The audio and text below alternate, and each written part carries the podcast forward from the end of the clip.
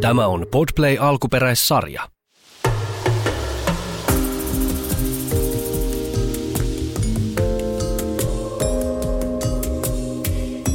Tervetuloa Havuja kengissä podcastin pariin. Täällä puhuu Henna. Ja täällä puhuu Lauri. Tänään oli aika rento päivä. Meillä oli aika lyhyt päivä. Oli tosi rento päivä. Voisi tämmöisen niin välipäiväksi sanoa, että reilu kahdeksan kilsaa käveltiin ja se olikin sitten jo siinä. Niin, ja sitten oli aika helppo. Helppo re- Vähän tylsä reitti kyllä myös, mutta helppo. Joo. Hommahan alkoi siis Luirojärveltä, ää, kun ylitettiin semmoinen kohtuullisen leveä vesistö siinä.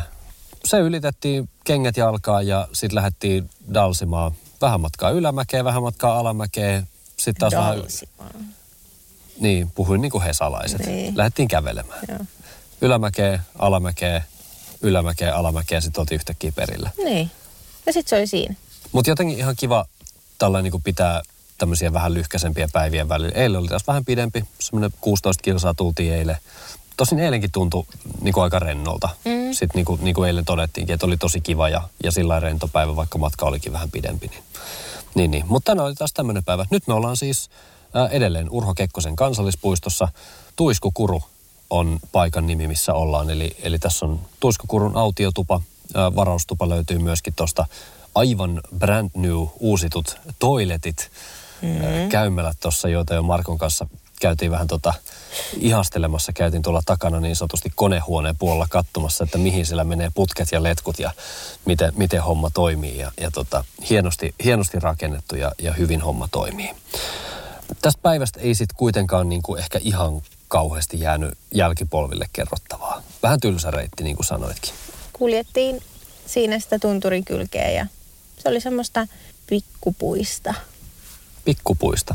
Niin. niin, no, pikku, mut- pikkupuista reittiä. Niin, no, sitähän se oli. Sitten sit kun niinku iso metsä loppuu ja ennen kuin alkaa rakkakivikko tai paljakka, niin välissä on pikkupuista. Niin, niin se oli sitten niinku sellaista. Joo, sitten hetkeksi aikaa aukesi ihan hienot maisemat. Nattastunturit itse asiassa nähtiin sieltä, jotka, jotka on äh, tästä joidenkin kymmenien kilometrien päässä tuolla Sompion luonnonpuistossa. Siellä kulkee tämmöinen äh, Ruijanpolku niminen äh, tämmöinen vaellusreitti. Ruijanpolkuhan on siis vanha tämmöinen kauppareitti.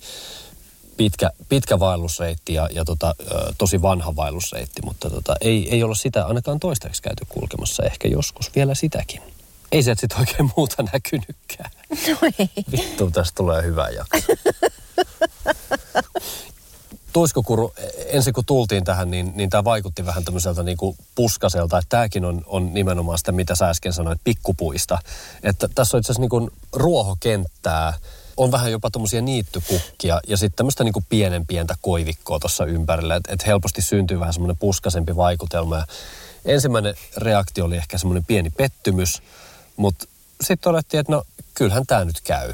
Katsottiin me kartasta tuossa Markon kanssa, että jos oltaisiin kuitenkin menty vähän eteenpäin, mutta päätettiin jäädä tähän. Ja nyt kun tässä on hetken istuskellut, niin, niin oikein hyvä. Teltoille löytyy kivat paikat tuolta pusikon keskeltä. Tässä ollaan. Kaikki hyvin. Päivän teema on tänään Q&A. Meidän ensimmäinen tämmöinen Q&A-jakso. Me kyseltiin, me kyseltiin vähän ihmisiltä, että mitä he haluaisivat tietää vaeltamisesta. Ja nyt meillä on liuta kysymyksiä. Sulla on ne siellä paperilla ylhäällä. Jännittynein mielin odota, mitä sieltä tulee. Me saatiin kaksi kysymystä samasta aiheesta ja luen niistä nyt tämän toisen. No niin. Naurattaa jo valmiiksi. Miksi ihminen tekee tuon itselleen? Miksei vaan all inclusive ja joku kylmä juoma ja illalla vähän salsanäytöstä? Kysymyksen on esittänyt Janne Mökkitieltä. Ja joo, ja tiedän, että Janne on Espoosta ja, ja musta on hauskaa, että myöskin se toinen ihminen, joka kysyi tämän samanlaisen kysymyksen äh, hieman eri sanoilla, niin hänkin oli Espoosta. Että onko tässä niin joku, onko tämä sattumaa vai kertooko tämä jotain espoolaisista, että ne miettii, että, että miksi ihminen tekee tämän itselle, miksi ylipäätään lähtee vaellukselle. Mm. Mutta No. minkä takia me täällä ollaan? Niin, kerropa Miksi- Lauri. miksi ei se all inclusive? Ja mulle. ja sulle. itse asiassa tosi hyvä kysymys, johon ei ole sinänsä niin semmoista ykselitteistä vastausta. Et, et, tässä on osittain varmasti semmoista tietynlaista itsensä ylittämistä, ainakin silloin kun on niin semmoisia rankkoja päiviä, niin se tuntuu upealta tulla sitten leiriin sen, sen päivän päätteeksi. Mä luulen, että isoin syy on ehkä se, että, että mä viihdyn luonnossa hirveän hyvin ja, ja säkin tunnut viihtyvän ihan hyvin.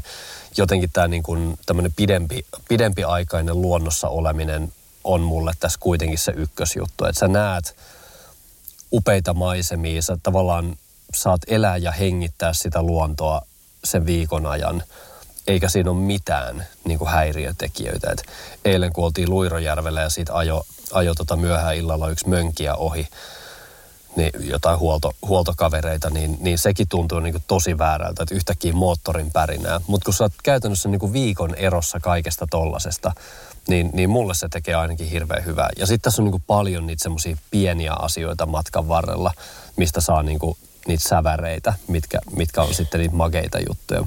Mikäs sulla? Miksi sä teet tämän itsellesi? No luonto on varmaan niin kuin ykkösasia. Ja sitten se vaan jotenkin se niin kuin retkeilyfiilis. Ja siis parastahan on se leirielämä täällä.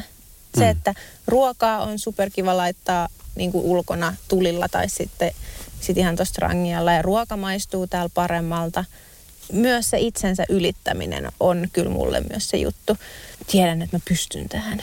Mä tykkään myös nukkua teltassa tosi paljon. Mun, mun unenlaatu on hirveän hyvää, kun mä nukun teltassa. Et vaikka sitä ehkä välillä vähän heräileekin öisin johonkin ääniin tai, tai kummalliseen asentoon tai jotain muuta, koska eihän toi retkipatja mikään hestenssi mm. ole, mm. Niin, niin silti niin kuin, musta tuntuu, että mä nukun niin kuin hyvää unta ulkona.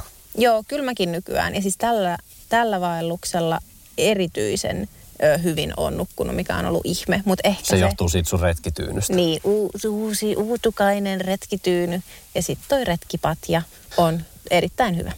Mä en sano, että etteikö mulle kelpaisi all inclusive kylmä juoma ja, ja salsanäytös illalla. Mutta sille, sille on niin kuin aikansa ja paikkansa. Mm. Et, et, toki kyllähän mekin lomaillaan muutoin kuin vaeltamalla, että ei me kaikkia mm. lomia käytetä tällainen luonnossa olemiseen. Paitsi ehkä nyt, kun on ollut tämä koronahomma, niin, mm. niin aika pitkälti kyllä ollaan lomat sitten oltu pihalla ja, ja vaellettu ja muuta. Niin, ja hei, kylmä juoma tulee purosta. Nimenomaan. Lauri voi vetää pikku näytöksen tosi Tai Henna. Tai Henna. ja, ja tota, All inclusive. All inclusive. Tämähän Meillä on, on kaikki, mitä me tarvitaan. Nimenomaan. Me ollaan kerran käyty kaupassa ja sen jälkeen kaikki on ollut ilmasta. Niin. Totta. Että kiitos vaan Janne tästä kysymyksestä. Kiitos. Mitä siellä seuraavana kysytään? Sitten me ollaan saatu muutama samantyyppinen kysymys. Eli täällä on vinkkejä mahdollisille aloittelijoille, do's and don'ts, sekä minkälainen perusvarustetaso olisi hyvä olla mukana. Mitä vinkkejä sä antaisit Sallalle Vantaalta? Jotenkin mä haluaisin sanoa tuohon niin vinkkejä aloittelijoille, että kaikista isoin ja tärkein juttu on vaan päättää lähteä. Tehdä se päätös, että nyt mä meen. Se on totta. Koska kaikki sen jälkeen on sitten jotenkin semmoista niin kuin, se liittyy sitten tavallaan varusteisiin, se liittyy reitin suunnitteluun, paikan valintaan. Ehkä niin kuin isoimpana vinkkinä, mikä liittyy myöskin osittain jo niin kuin aiempiin jaksoihin, mitä on sekä tällä että, että aiemmilla kausilla, kun puhuttiin varusteista esimerkiksi, niin ei ehkä kannata mennä kauppaan ja käyttää sitä viittä tonnia saman tien, vaan, vaan, vaan katsoa, että mikä on se niin kuin minimitaso, millä pääsisi liikkeelle, pystyykö lainaamaan, vuokraamaan ja, ja niin edelleen niitä, niitä kamoja. Samoin sanoisin, että ei välttämättä ehkä ensin, jos sä et tiedä, että onko se vaeltaminen sun juttu, niin ei ehkä suoraan viikon tunturivaellukselle, vaan lähempänä kotia kenties kaikkien suomalaisten lähellä on joku kansallispuisto. Tiedätkö, yhden, kahden, kolmen yön.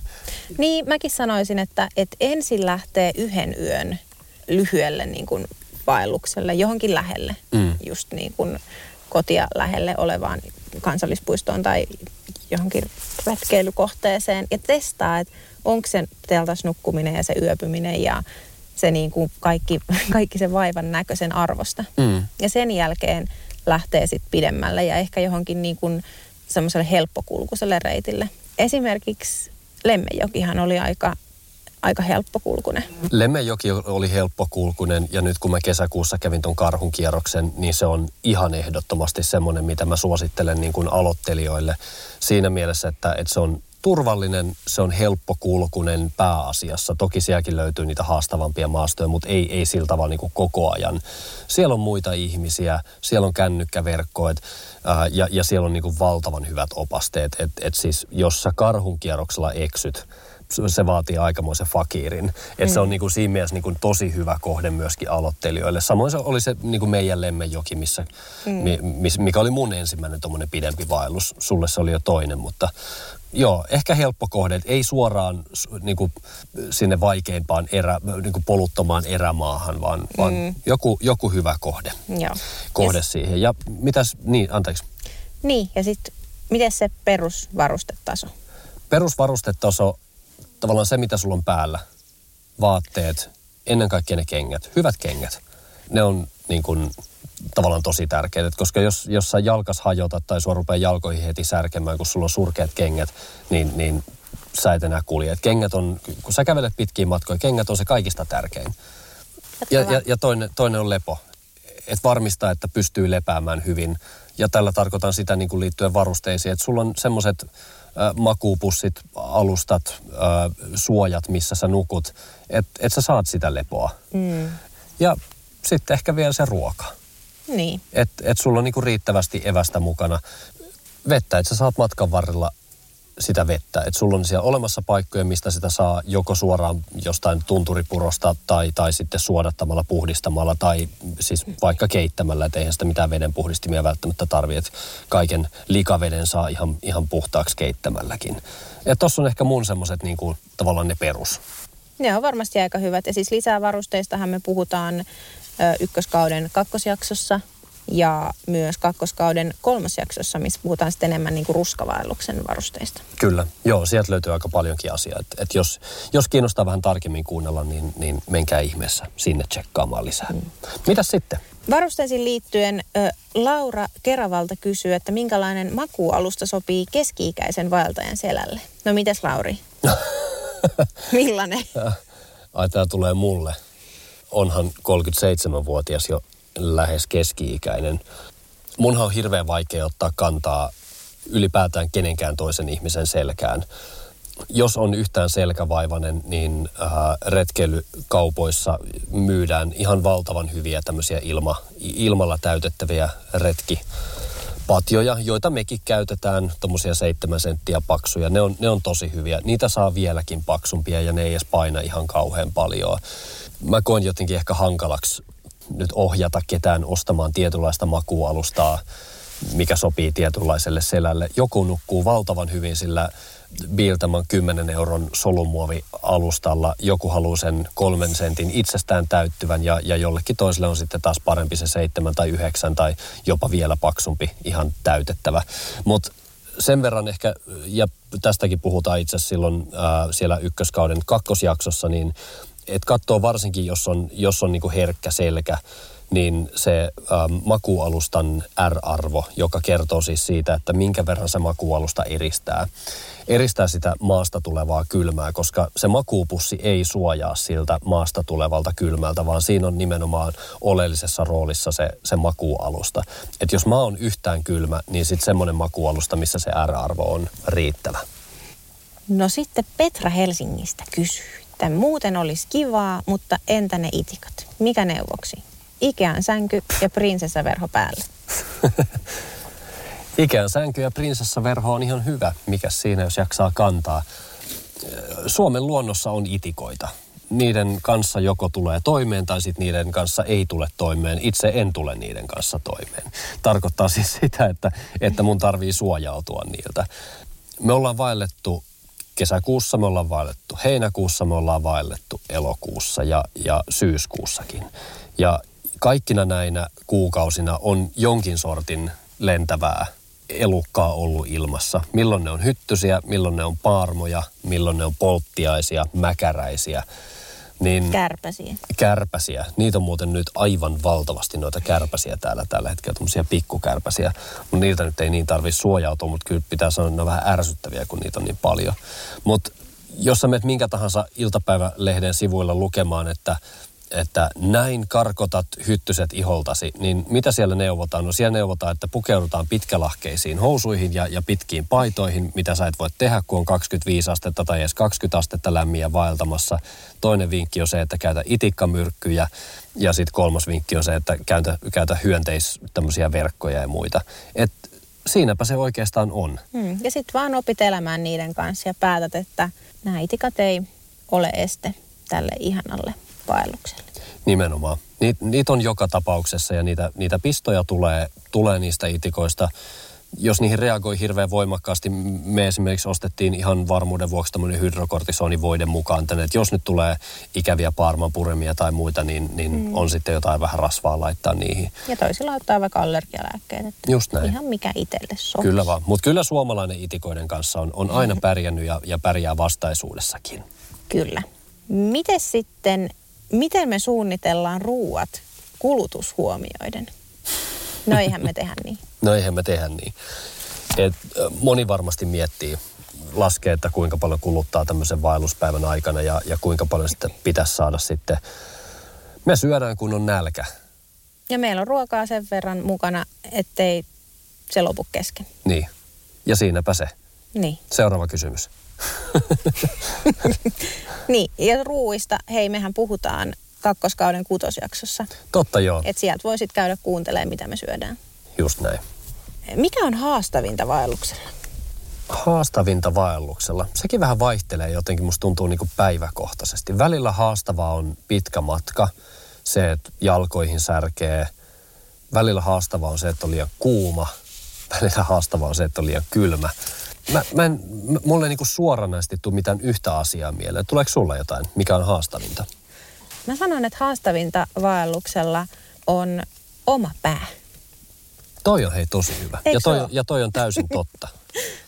se, Joo, et, niin. et pysyy se itsellä niinku kasetti läjässä. Niin, että et sä niinku, Tiina sanoi hienosti, että vaelluksella 30 prosenttia on kunnosta kiinni ja 70 prosenttia päästä. Toi on muuten ihan totta. Siis se, että et, et minkälaisella asenteella sä lähdet tähän hommaan ja, ja tavallaan, että et sä pidät sen pään kasassa koko tämän ajan semmoisella niin positiivisella fiiliksellä. Että kyllä jos sä rupeat niin kuin jokaisesta pienestä vaivasta, jokaisesta pienestä vastoinkäymisestä niin kuin hajoilemaan ja valittamaan, niin, niin se aika nopeasti syö kyllä itseltään sen motivaation siihen. Et sit, ja sitten mennään vaan enää sillä kiukulla ja, mm. ja sillä 30 prosentilla. Että kyllä tämä niinku, vaatii sen lähes 100 prosenttia, että tämä on mielekästä. Niin, ja sitten että myös, että sille on matka seuralle myös mielekästä, että, että pitää myös vähän ajatella sitä, että kuinka, kuinka paljon niitä omia vitutuksen aiheitaan sitten suustaan päästään ulos totta kai niitäkin saa jakaa ja pitääkin ja niin mekin tehdään, mutta, mutta että, ei, että pääsee niiden olotusten ja kipujen yli ja nauttii siitä. Just näin. Nyt on Lauri vaikea. No? Laura Espoosta kysyy. Retkeily vauvan kanssa. Mitä me voidaan sanoa tähän? niin, me, meillähän ei vauvaa ole. Ää, emmekä ole retkeilleet vauvojen kanssa – Mä sanoisin, että se on asenteesta kiinni, jos sä lähdet vauvan kanssa tai totutat vauvan tai lapset retkeilyyn jo pienenä, sitten se varmaan on helpompaa tulevaisuudessakin. en mä tiedä. Tämä on ehkä kysymys, mihin me ei voida ihan hirveästi antaa neuvoja. ei me voida kauheasti antaa neuvoja. Sanotaan, että näillä pitkillä vaelluksilla mä en ole nähnyt pieniä vauvoja. Mutta sitten toki esimerkiksi äm, pienellä karhun kierroksella oli paljon lapsiperheitä, missä oli sit myös ihan niin kuin, äh, tämmöisiä sylivauvoja mukana tämmöisissä tavallaan kantorinkoissa. Mm. Ja, ja, ja semmonenhan menee ihan hyvin. Ei ole tavallaan meidän asia varmasti kertoa, että, että minkä ikäisenä on sopivaa viedä vauva luontoon pidemmälle vaellukselle, että jostain on monesti lukenut tämmöisiä tarinoita siitä, että, että perhe retkeilee, niin totta kai se on sitten niin kuin myös vähän painoasia, että että jos yksi joutuu kantamaan vauvaa rinkassa, niin se tarkoittaa sitä, että to- toisella on sitten kaikki muut varusteet sillä rinkassa ja mm. silloin se rinkka painaa tosi paljon. Että et niinku tuommoinen painoasiahan siitä tulee, mikä sekään ei ole tietenkään mikään ongelma, jos niinku matkat on riittävän lyhyitä. Et Mä en lähtisi pienen vauvan kanssa Urho Kekkosen kansallispuistoon ä, alueelle, missä ei ole kännykkäverkkoa ja, ja missä tavallaan avun saaminen tarvittaessa kestää tosi kauan. Mutta joku toinen voi sen täysin hyvin tehdä ja, ja mm, mikäs mä oon häntä kritisoimaan siitä. Mm. Netistä löytyy hyviä blogitekstejä aiheesta. Aivan Kannattaa varmasti tutustua. löytyy. Aivan varmasti löytyy. Okei, Lauri, sitten on viimeinen ja ehkä jopa vaikein kysymys. Aha, Kenen julkiksen veisit vaeltamaan ja miksi? tämä on mulle itse asiassa hirveän helppo, koska katselin televisiosta Selviytyjät-ohjelmaa, jossa Arttu Harkki oli hetken aikaa mukana. Ja mulla tuli hänestä semmoinen fiilis, että, että vitsi, ton kanssa olisi siistiä lähteä joskus vaeltamaan. Se olisi varmasti hyvää seuraa, että se, se on niinku taitava kaveri, se on tehnyt sitä paljon. Ää, se ei ole semmoinen riippa, että, että tavallaan koska on paljon julkiksi, jotka varmasti ei osaa tätä hommaa, niin, niin niitä mä en veisi, vaan mä osa, ottaisin semmoisen, joka osaa tämän homman. Ja sitten hänellä on valtavan paljon tarinoita, joita olisi ihan mahtavaa kuunnella iltasin nuotion äärellä, että mitä, mitä kaikkea hänelle on elämänsä aikana sattunut tai tapahtunut ja, ja, ja muuta tämmöistä. Niin mä veisin siis Arttu Harkin, radionostalgian juontajan ja televisiosta tutun mm. henkilön. Kenet sä veisit? No Laurihan siis sanoi, kun me mietittiin näitä tuossa automatkalla tänne tullessamme, niin Lauri sanoi mulle, että no sä varmaan veisit Niko Saarisen. Ja sä varmaan veisit Niko Saarisen. En. Etkö? Ei. Häh? Niko Saarista voisi Herran Jumala. Siitä tulisi pitkä ja kivinen niin tulisi. Mutta mielenkiintoinen. No se on mielenkiintoinen siitä tulisi. Ei Niko on ihan, ihan, ihan ihana. On. No, Kenetköhän mä haluaisin viedä? No minkälaisen tyypin sä veisit? Veisikö sä ensinnäkin, olis, olisiko se suomalainen vai ulkomaalainen? Sehän, sehän olisi tosi mielenkiintoista mennä jonkun ulkomaalaisen. No kun mä rupesin tätä samaa miettimään, että oishan se niin kuin mageeta viedä joku äh, ulkomaan julkis. En mä tiedä, mitä ne olisi mieltä tästä Suomen luonnosta. It was, it was such a persreikä. Ja mutta eikö joku semmonen, joka fanittaa Suomea Mm. ja olisi sit vaan ihan silleen, oo, ihanaa, ai tää suo, ai vitsi, onpa ihanaa. Olisiko sellaisia? Joku Kuka- semmonen julkis. Kukahan se olisi? Joku hyvän näköinen varmaan. Hei mä tiedän. No niin. Ei oo, ei oo, ei oo, tota noin, ei oo nyt u- u- ulkomainen. Mutta mä lähtisin Antti Tuiskunkaan. Aa, aika hyvä. Eikö? On. Joo, mä lähtisin Antti Tuiskunkaan. Mäkin lähtisin Et Antti sä saa, kun sä otit jo Arttu Harki. Niin, mutta jos, jos mä vaihdan. Et sä saa vaihtaa. Ei vitsi. Toi oli aika hyvä. Eikö se ollut? Antti, Antti voisi olla varmasti hyvää seuraa. Niin metsässä kuin sen ulkopuolellakin. Mä, lä- mä lähtisin Antti Tuiskun kanssa myös ryyppäämään. Niin mäkin. Metsään. Lähtisit sä Arttu Harkin kanssa ryyppäämään? Kyllä mä voisin. Niin mäkin. Eiliset iltakonjakit on meillä juomatta. Mitkä? Iltakonjakit. Ei kun mitä? Rommit. Ei meillä konja. Mä en edes tykkää konjakista. Niin, miksi sä noin Hyi. sanoit? Iltarommit. Eiliset iltarommit on meillä juomatta ja nyt kun ruvettiin ryyppäämisestä puhumaan, niin ehdotan, että otetaan tupla-annos tälle illalle ja lopetetaan tähän tämä homma. Joo, Eikö? sehän sopii. No niin, kiitti hei.